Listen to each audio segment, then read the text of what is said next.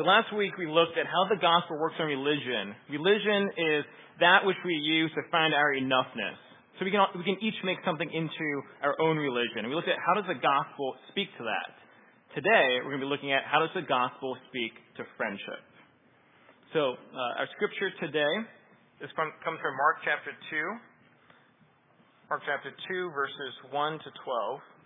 You can find it on page 786 in the Pew Bible and 995 in the large print.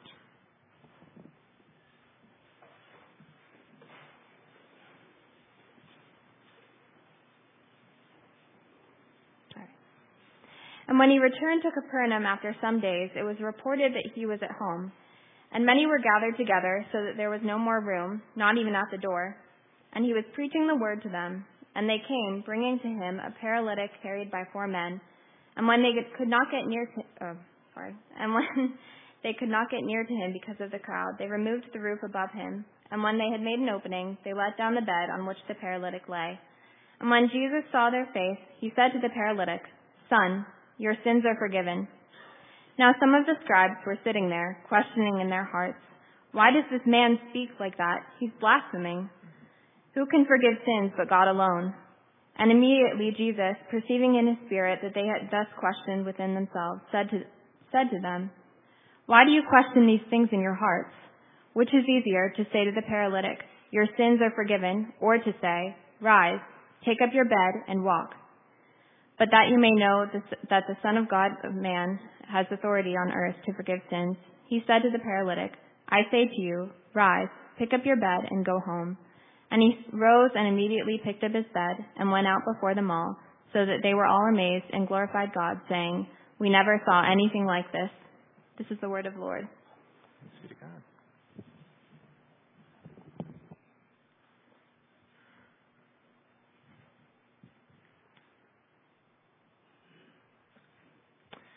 This summer, Disney released the fourth Toy Story movie. Now, if you're familiar with the Toy Story series, you know that it's about uh, a mix and match collection of eccentric toys that go on an adventure together. Right? There's Woody, the sheriff, who uh, loves Andy, his boy. There's Buzz Lightyear, the space commander who goes into outer space. And there's a bunch of other toys too. And the movies are all about their journeys and adventures together. Now, I think there's a reason why there's been four of these movies. And it's not just that Disney wants to make a lot of money. It's because these movies, when you really get down to it, are about one thing friendship. These movies are about friendship. So I think they appeal to us because friendship is an important part of our life. So we're going to be talking about how does the gospel work on friendship today. Now when I say friend, what do you think of? Do you think of how many Facebook friends you have? Maybe a hundred, maybe a thousand or more? When I say friend, do you think of the one or two close friends that you've had since childhood?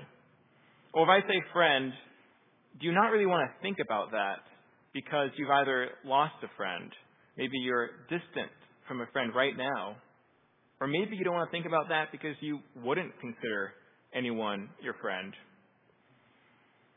But today we're going to talk about what friendship is. So before we jump into it, let's consider this passage that Bridget read for us uh, just as a whole. I think many of us who grew up in the church are familiar with this passage. We've heard it before. We know that this is a story of Jesus healing a paralytic. But let's, let's look at the climax of this story. After the men have brought their friend, the paralytic, to Jesus, we see that uh, Jesus has a conversation with the Pharisees, and, or with the scribes, excuse me. And the scribes see what Jesus has done, but the scribes respond not how we think they might, but they respond with fumes coming out of their ears. Right? They're getting mad. And they say in their heart, this man is blaspheming. He is blaspheming them. Uh, he's blaspheming God. They bite their tongues, but that's what they're saying in their heads. And it's almost like Jesus could hear their thoughts. And he turns to them and says, Why do you question these things in your heart? You know, my translation of that is, if you got a problem with something, say it. And then Jesus says, which is easier to say to the paralytic?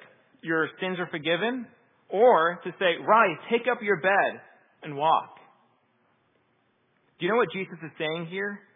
He's saying any messianic pretender, anyone claiming to be God, anyone who comes and says they're the Christ, could say to someone, Your sins are forgiven. There's no way to disprove that statement, at least not from our perspective. But if any messianic claimer says to someone, Rise, stand, and it's a paralytic, well, the truth of that's going to come out real quick. And then he goes on, and he says, But that you may know that the Son of Man has authority on earth to forgive sins, he said to the paralytic, I say to you, rise, pick up your bed, and go home. And then the man stood up, picked up his bed, and left. And then everyone was amazed and glorified God, saying, We never saw anything like this. Well, why am I summarizing the story now? Isn't that what the sermon's for? And it's because I want to identify the main thrust of this passage. Of all the encounters that Jesus had that Mark could have recorded for us in his biography of Jesus, he included this one. So why do we think we needed to hear this story? And we see the reason in Jesus' words in verse 10. But that you may know that the Son of Man has authority on earth to forgive sins. Mark wants to teach us that Jesus is the Son of Man, that Jesus is God come in the flesh. That's the, that's the main thrust of this. That's the main point of the whole biography of Jesus, to teach us what his identity is. Who is Jesus? And yet, I think there's something more here too. Because we all know, at least up here, that Jesus is the Son of God. Or at least we know that that's what we as a church claim, that Jesus is the Son of God. And yet I wonder how often it stays up here and it doesn't sink down here. Sometimes we don't know what to do with that claim. Jesus is the Son of God, but so what? What does that mean for my daily life? What does that mean when I get together with my neighbors and my friends? What does that actually mean for what I do, for how I live? And that's what I want to look at today. So we're going to look at this passage from a different angle, from the angle of friendship. Every text is like a kaleidoscope where there's different vantage points we can take. I want to sit under this text and listen to what it has to say to us today, but I want to approach it with the question of friendship. Because if all Mark wanted to do was to show us that Jesus was the Son of God, why would he have had to include the friends bringing the paralytic to him? Why would Mark have included lowering, Mark, uh, lowering the paralytic through the roof? But he included those in our text today. So we're going to look at three points today. First, our need for friendship. Second, the nature of friendship. And third, the practice of friendship. That's why is it important? What is it really, and how do we do it? So the need, the nature, and the practice. So first, the need. Why do we need friendship? It's a question I probably don't have to ask for most of us. Most of us are already pretty well aware that we need friends. The most obvious reason in our life for why we need friends is when we're going through a crisis.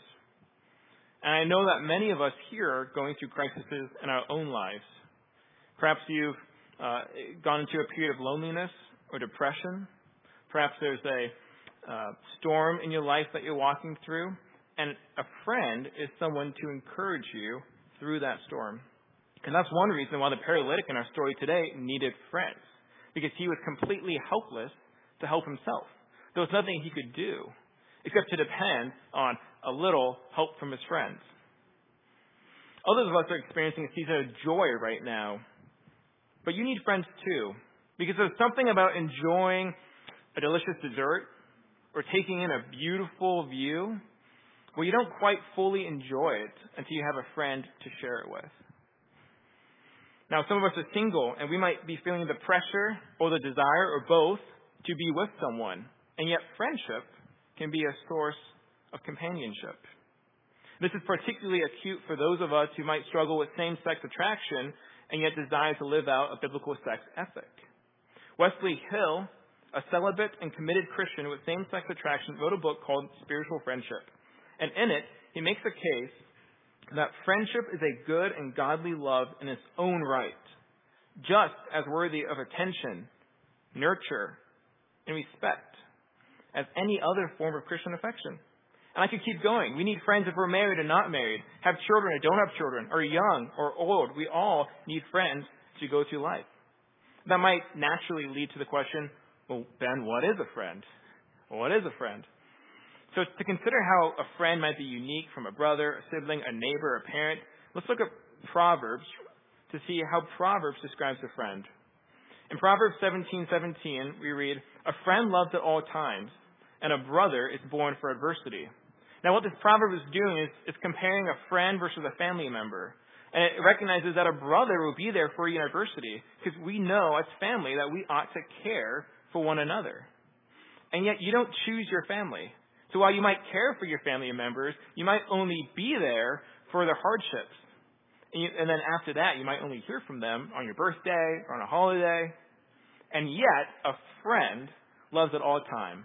A friend will be there when you're going through that storm of loneliness or depression. And a friend will be there when you're just doing your thing at all times. Now, we can have a, brother also be a friend, but you notice how those roles can be different. And then we see in Proverbs 18, verse 24, it reads, A man of many companions may come to ruin, but there's a friend who sticks closer than a brother. A friend sticks to you. You might say you're stuck at the hip to one another. A man has, might have his companions, his business partners, his acquaintances, but that doesn't necessarily mean that you're not going to fall into ruin. They're, they're not necessarily going to be there for you in that crisis. But a friend is going to stick closer to you than blood. So friendship is something different from family or marriage or neighbors. Your family, spouse, and neighbors can be your friends, but there's something different. Unlike those, marriage, family, neighbors, friendship is unnecessary. It's not biologically or sociologically necessary. And C.S. Lewis expands on this when he wrote that, it, that this love is the least natural of the loves. Unlike romantic love it's not necessary for our conception, unlike, fam- unlike family love it's not necessary for our upbringing, and unlike neighborly love it's not necessary for us to work or govern. As he says, it is unnecessary, it is arbitrary, a thing of choice. We're no way obliged to make any man a friend, and we have no claim that any man become ours. It is more nearly disinterested than any other love. And to summarize it in a word, it's free. Friendship is that unique relationship that we need, that we enter by choice. But it's there for us at all times. So we've seen that we all need friendship in good times and in bad times. And now we've seen how it's unique from other relationships.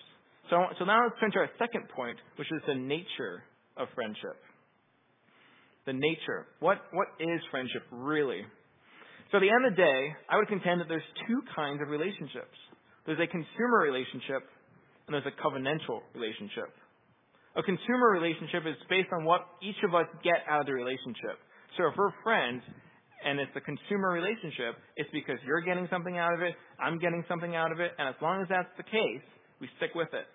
The covenantal relationship is based upon the commitment to the, to the relationship. So even when you stop getting anything out of it, you're still committed to that relationship. So let's consider a consumer relationship first. A consumer relationship is like how we relate to a store. So let's think of uh, Hannaford here in Camden. So I'm going to have a consumer relationship with Hannaford as long as I find their prices acceptable, or, or at least the best in the area, right? And as long as they're meeting my expectations, we're going to have that consumer relationship with one another. But if I feel like I'm not getting my needs met, I'm going to say, at least in the friendship, it might not have this power with Hannaford, but with a friend, I'm going to say, you need to adjust to me. In order for this relationship to continue, you need to adjust to me. And if you don't, then I'm out of here. I'm going to find a friend who's going to scratch my back. Now, it might sound like all consumer relationships are morally wrong. But I actually challenge you to consider uh, consider that again. Think about most people who know you probably know you because you, you do something for them. Most people who know you just know you because they, they want something, whether it's a, uh, a friend at work, whether it's a, a coworker, uh, whether it's a neighbor. You're, you're working together. And before you get mad at them or, or second guess that, think about the reason why you know most of the people you know. Most people we know, we just, we, it's how society gets along. It's how we operate.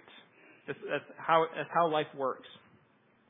And yet, there's two, there's two uh, dangers that we're going to see come from consumer relationships. So before we get there, let's look at the text. What relationship in the text today do you think would be a consumer relationship? I think it's probably the scribes. The scribes with Jesus. Let's consider why they're there. Well, first let's look at why they're not there. I think they're not there uh, because they know who Jesus is. As we, as we saw in our summary of the text, they don't know who Jesus is. That's why they get so mad when they hear Jesus blaspheming, because they don't know that he truly is God come in the flesh. So they're not there because they understand who Jesus is. So then we might ask, well, why are they there? So let's look at uh, verses 1 to 2. And when he returned to Capernaum after some days, it was reported that he was at home, and many were gathered together, so that there was no more room, not even at the door, and he was preaching the word to them. I think we see at least three things in this passage that brought the scribes to Jesus. The first one is that there were reports going around Galilee of Jesus. I mean, it was spreading all over Israel, news of his healings, his exorcisms, and the scribes caught wind. So they probably wanted to go to satisfy their own curiosity. They wanted to see what is this business all about? Who is this guy? Second, the house was completely full. What does that tell us? That people were flocking from all over to see Jesus. So, as a religious teacher, the, uh, the scribes saw him as maybe someone to network with. This guy's getting pretty popular, and if I can get in on, on in his circle, then maybe my own scribal school would take off. And third, we see that Jesus was preaching the word. You know, when I was at seminary and a well-known professor or author came to campus, I always made an effort to go because I thought they probably have something worth hearing. But I didn't go because I wanted to become best friends. At least not all the time. Sometimes I did. But most of the time, I didn't go because I wanted to leave as a close friend. So the scribes likewise went because they wanted to get a taste of what Jesus was teaching. So now that we see, see this in the passage, when does a consumer relationship become a problem? When does a consumer relationship become a problem? Because it's something that's part of our lives, and yet there's a danger to it. And I think there's at least two ways. And the first is when we see people as just uh, ways to get things done. So whether it's a coworker, coworker, professor, student, boss, employee relationship, if we begin to think that this person is only a way of getting somewhere, I think we're in danger. I think that's why sometimes we end up yelling at the customer service representative on the phone because your worth is only as my needs are being met. Right? So that's why the cashier at the store we can get angry at, even though the cashier is nothing they can do to solve our problem. But we begin to see that person merely as a way of getting something done rather than having dignity in their own right. That's the first way. And the second way is when we treat our friends this way. When we treat our friendship as a consumer based relationship. I mean, let's say the scribes wanted to become friends with Jesus after getting there. If, if they operated based on, it's only what you're giving me, then they're not going to be able to have a true friendship. And yet, before we think, well, I'd never do that, I'm waiting for that covenantal one you mentioned earlier. That's, that's me. I, I want you to consider how uh, we might actually end up doing this in our own friendships. I mean, think about the friend who calls you and says, I'm getting into uh, the airport, my flight's been delayed, I won't get there till 11 p.m. Can you come pick me up? And we, we calculate the time it takes to get to the airport, and by the time I get back, I'll, it'll be after midnight before I get into bed. Uh, that's a little bit too late for me. Like, my need for sleep is overriding my willingness to help you. Or think of another example. What if you had tickets to a ball game, and you've been waiting for this for a long time? This is going to be a great game. Mean, awesome game. And yet, that day, a friend begins to go through something really hard. And you know that you could be an encouragement to that friend right now, right after that, that's gone down. Would you be willing to consider going there? Now, I'm not saying there's a one case fits all in these circumstances, but we begin to see patterns.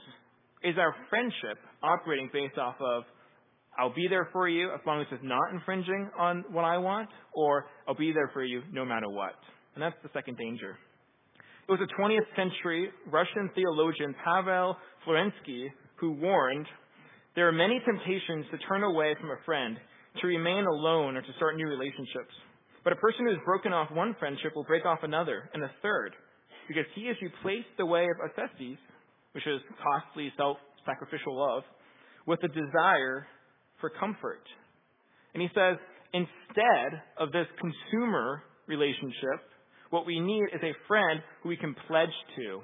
So he wrote, the greatest love is realizable only in relation to friends, not in relation to all people in general.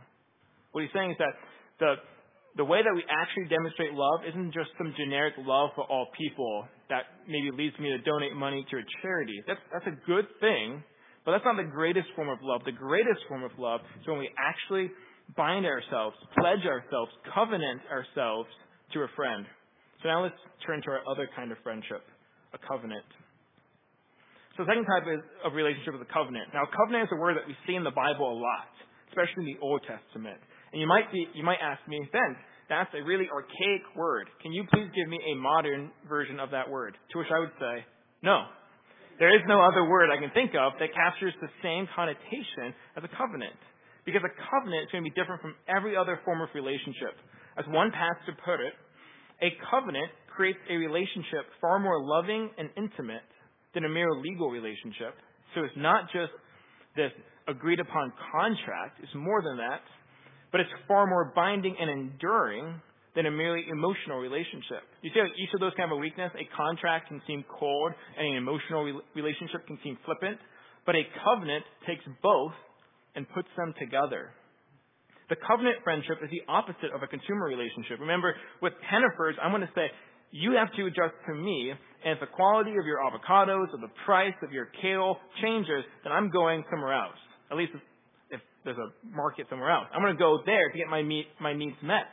And that's how a consumer relationship works. But a covenant friendship flips that. And it says, I pledged myself to you. So I'm going to adjust to you instead of asking you to, to adjust for me. Now consider the difference between these two phrases. You're mine because I love you, and then I love you because you're mine.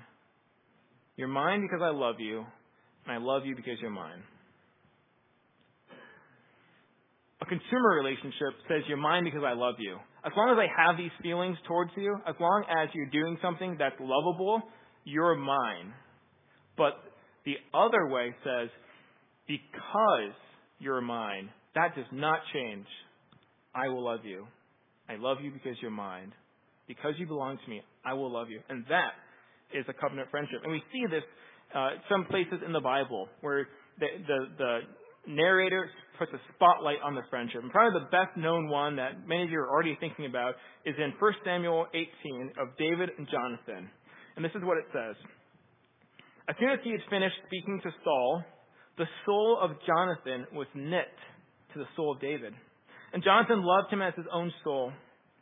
And Saul took him that day and would not let him return to his father's house. Then Jonathan made a covenant with David because he loved him as his own soul. And Jonathan stripped himself of the robe that was on him and gave it to David and his armor, and even his sword and his bow and his belt. When they met shortly after David conquered Goliath, Jonathan and David had an instant connection. They immediately recognized each other as deep friends.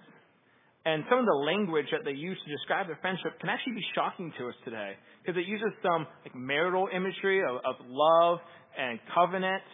But it's because we've actually lost the category of friendship that could use those. A deep covenantal friendship where you're, you're pledging yourselves to one another. You begin to develop a deep love for each other because of your friendship with one another. Now, who in our passage today do you see demonstrating a covenantal friendship? In our passage today, who's demonstrating the covenantal friendship? I think it's the four men. All we know about these four men, we don't have their backstory. All we know about them is the action that they take to carry their paralytic friend from wherever they are all the way to Jesus. That's really all we know about them. Now, having heard of Jesus, they found a source of hope for their friend. They, they, they knew the stories of Jesus going around and healing people. Finally, their paralytic friend who's never been able to walk, never been able to jump for joy, can be taken to Jesus to experience healing. Now, what they don't do, because otherwise this, this story wouldn't exist, is say, well, I'm too busy caring for my oxen. I'm too busy caring for my vineyard or my shop. I, I can't go to all that trouble. That's not what they do.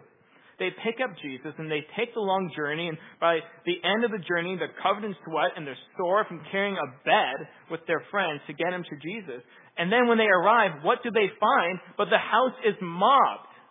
Now, picture you've taken your young child to the mall during Christmas time, and Santa has the whole neighborhood in line already. Are you going to wait around to, to go through the line? Well, only if you're really committed to that. Otherwise, you might just leave. And then multiply that because this house is mobbed and they can't even get inside. Right? If they wanted an easy out, like, hey, man, I tried, I did my best, but now I have to give up, they had an out. But they didn't take it. Most of us might have. But look at verse 4. And when they could not get near him because of the crowd, they removed the roof above them. And when they had made an opening, they let down the bed on which the paralytic lay. These men dug through the roof. Like the roof in that day would have been hardened mud with sticks. And they dug through that, not just a, a little hole to see, a giant hole to lower their friends. Like this is, this is not just a polite acquiescence to a request. This is a desperate act of vandalism to get their friend to Jesus. I mean, how many of us would be willing to do that to get our friend to Jesus? These friends are working as if their own life depended on it. That's friendship.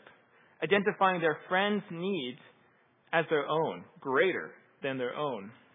They didn't leave the paralytic friend when you could no longer do anything for them, like a consumer friendship. They stuck with him. They adjusted for their friend. Do you see how incredible a covenantal friendship can be? See how beautiful a true covenantal relationship with another person can be? You know, when you're in a consumer friendship, by way of comparison, when you're in a consumer relationship, you're actually the least free. It might seem like you're keeping your options open because I haven't committed to this person. I mean, I think this is often why people uh, choose to live together instead of getting married because they think that that is actually keeping me the most free. I want my options because we value freedom in our culture. But actually, a consumer relationship is the least free. And this is why.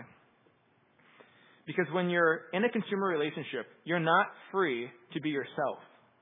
The entire relationship is one of acting, of putting on a show, putting up a facade so that the other person is getting met in their needs by you. Is acting in such a way that they won't ever leave you. You know, does so and so think I'm cool? Does so and so think I'm funny? I texted this, my my friend, but they didn't get back to me. Why are they not texting me back? Or I uploaded that photo and they haven't liked it. Why have they not liked my photo? And I think this is what leads to peer pressure, whether it's smoking or you know, uh, drinking, whatever, whatever it is. Peer pressure comes when we convert ourselves to the expectations of others. So a consumer relationship is actually the least free. And in comparison to that, we see just how beautiful a covenantal friendship can be. Because in a covenant friendship, I have a place where I can be myself. I know that I can be myself, warts and all, because the other person has agreed to, to put the relationship before our own needs. I can show my insecurities. I can take down that facade. I can open up about what's really happening in my life because I know that my friend will stand by me. That is the beauty of a covenantal relationship. Now, a covenantal friendship is also very difficult. It might be very alluring, but it's also very difficult. It means that we put the need of our friend before our own. And sometimes this looks like running into danger. And there's a story from one of my favorite books, The Lord of the Rings, that really puts this in, into a, a crystallized uh, image. And if you're familiar with Lord of the Rings, then you know that it's a story of Frodo the Hobbit who goes on a quest with a group of companions in order to destroy a magical ring that the Dark Lord is going to try and recover to destroy Middle Earth.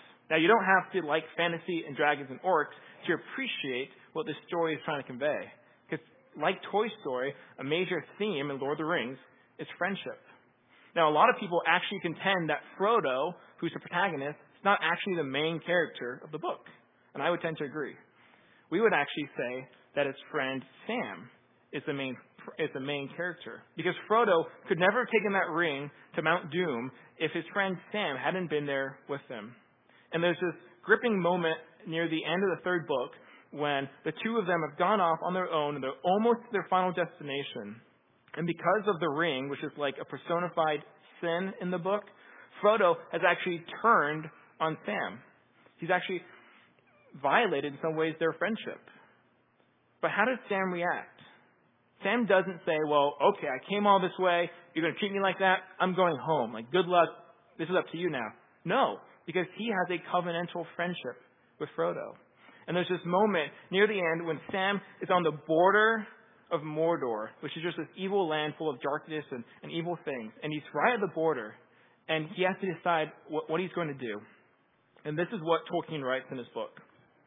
His, Sam's, love for Frodo, his love for Frodo rose above all other thoughts, and forgetting his peril, he cried aloud, I'm coming, Mr. Frodo.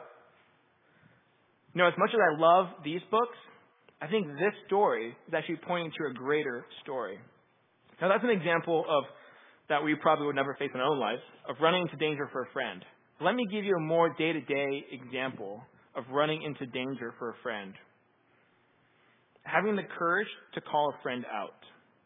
Having the courage to call a friend out on some, something wrong, something sinful they're doing. Proverbs 27, 5 through 6 says, Better is open rebuke than hidden love. Faithful are the wounds of a friend. Profuse are the kisses of an enemy. In a covenant friendship, you can actually speak the truth to one another. The, the, the author of this Proverbs compared open rebuke to the wounds of a friend.